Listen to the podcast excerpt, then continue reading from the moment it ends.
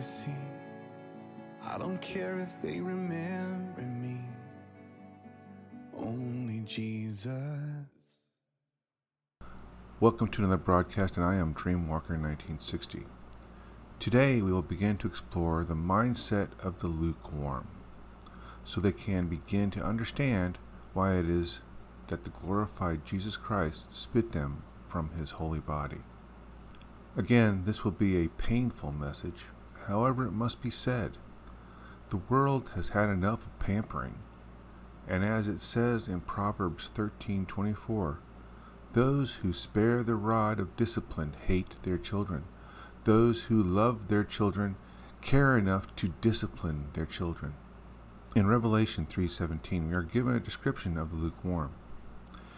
You say I'm rich, I have everything I want, I don't need a thing, and you don't realize that you are wretched and miserable and poor and blind and naked. Now it continues to say which reward you are to seek after in verse 18. So I advise you to buy gold from me, gold that has been purified by fire. Then you will be rich. Also, buy white garments from me, so you will not be ashamed by your nakedness, and ointments for your eyes, so you will be able to see. Christ says to seek after purified gold, which ties into verse 17's I am rich. Then he states to buy white garments from him. This goes partly to I have everything I want, I don't need a thing. In this world we live within today, the lukewarm can boast to all about them that they are rich. They live in a huge house. They drive a fancy car. Their house has many rooms, many of which are not even used unless they have a guest. Yet every room is filled with items that they collected unto themselves for their own satisfaction and grandeur, sacrificial offerings all unto themselves. They dressed in their finest when they go to the buildings called churches, showing off their foofarras. I remember one day in the early years of my faith as I sat in the balcony at a church I was attending with my family. A lady stood up from her seat in the pews down below me. She caught my eye because she was waving her hand to someone a few pews away and was trying to get her attention. When she caught the other woman's eye, I could see the lady mouthing the words, "I love your hat," to the other woman. All I could do was shake my head. This was my enlightening that this church I was in was not a God-focused church. It was focused upon the people within it, not God. This is one of the main issues that those that are lukewarm suffer. They're self-absorbed. Their God is not the God, but themselves. The very first commandment given to us in Exodus, "Thou shalt have no other gods before me." For decades, I always thought of this as if God were referring to the ancient gods of Egypt, Greece, or Rome. These gods are another topic altogether. Then, for decades, I thought he was referring to Hollywood actors or sports personalities. Well, he was, but that wasn't all he was referring to. He was also referring to the greatest God all humans worship. It was themselves. Each and every human worships themselves over God and his Son, our Savior. It is something that we can never truly purge from our souls as long as we live in these corrupt earthly bodies. It is why we must have a daily, if not hourly, relationship with God through Jesus Christ. Jesus actually added two new commandments in a fashion. I'm going to read to you Mark 12:29. Jesus' reply, "The most important commandment is this, listen, O Israel, the Lord our God is the one and only Lord, and you must love the Lord your God with all your heart, all your soul, all your mind, and all your strength." The second is equally important. Love your neighbor as yourself. No other commandment is greater than these. They also appear in Deuteronomy 6:4-5, and Leviticus 19:18. A quick note here. These statements by Christ tells us two things. First, there are 12 commandments, and second, there are actually more than 12. We are to follow all the teachings within Deuteronomy and Leviticus and apply where it required in a post-resurrection world. But that is a topic for another day, perhaps. But enough of the side note, let's get back on topic.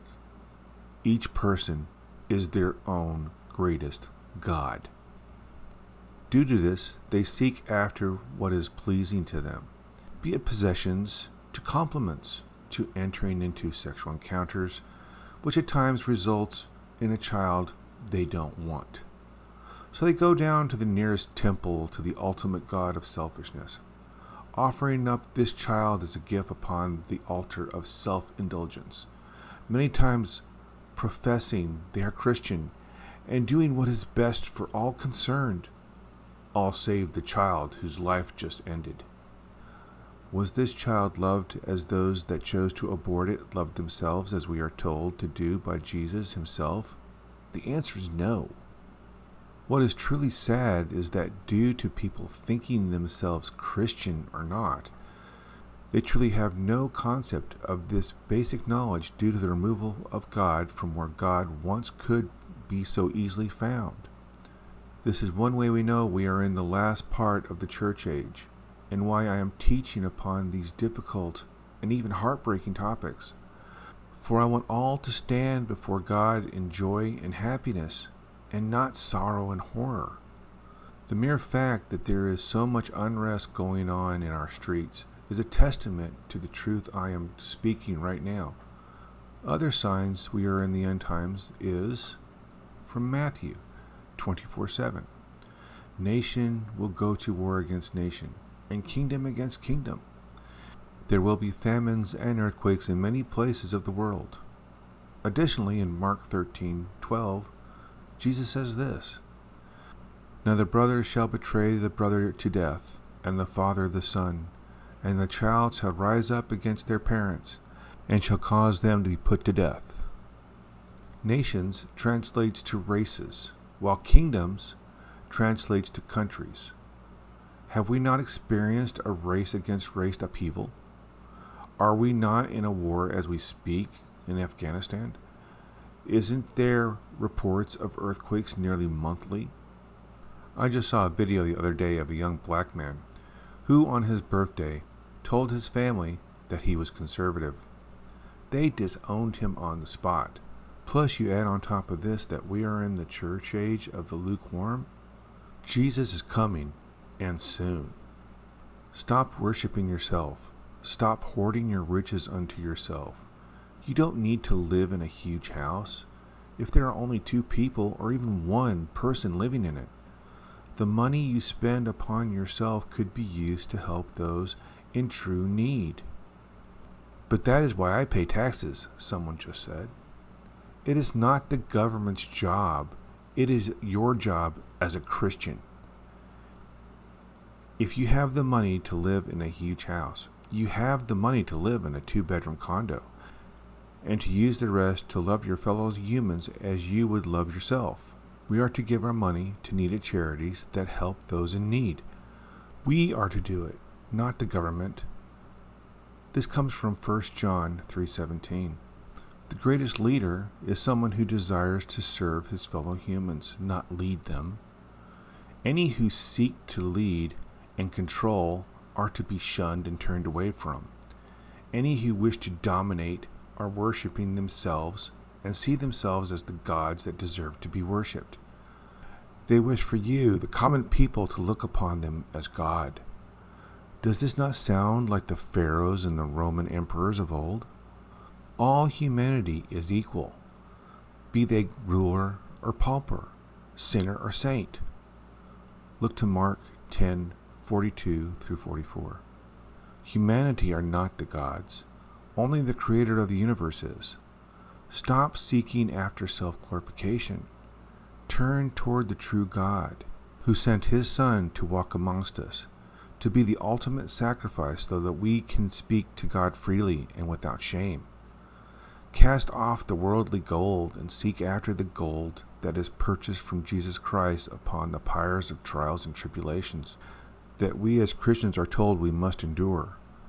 Seek out the white robes of salvation that can only be purchased by being bathed in the blood of Jesus Christ. Bow your knee to God and beg His forgiveness in the name of His glorified Son, the Lord Jesus Christ, our Savior. Seek out those that do not seek to rule or control. Seek out those willing to stand their ground for God.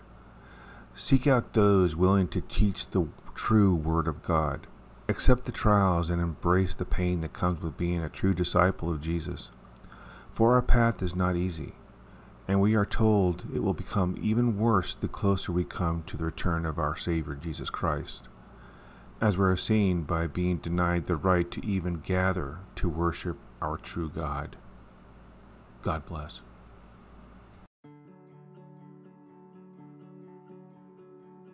Make it count, leave a mark, build a name for yourself. Dream your dreams, chase your heart above all else. Make a name the world remembers.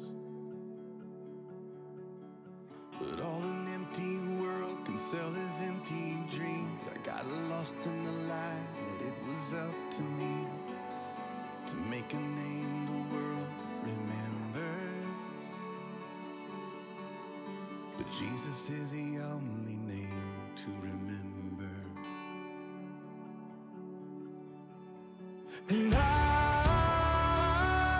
don't want to leave a legacy. I don't care if they remember me. Only Jesus. And I've only got one life to live.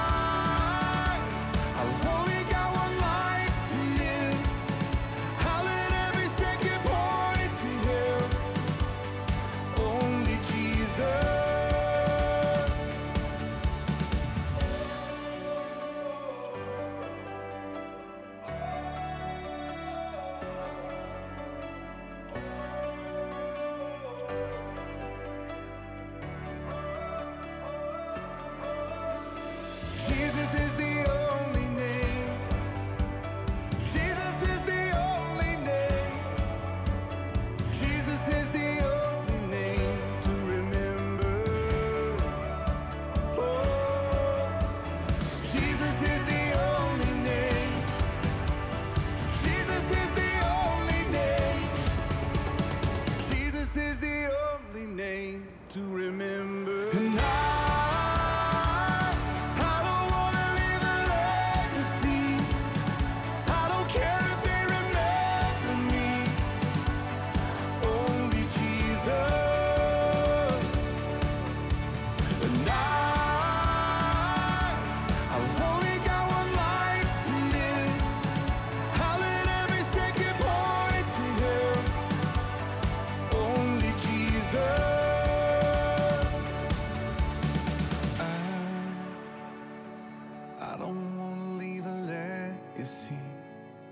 I don't care if they remember me, only Jesus.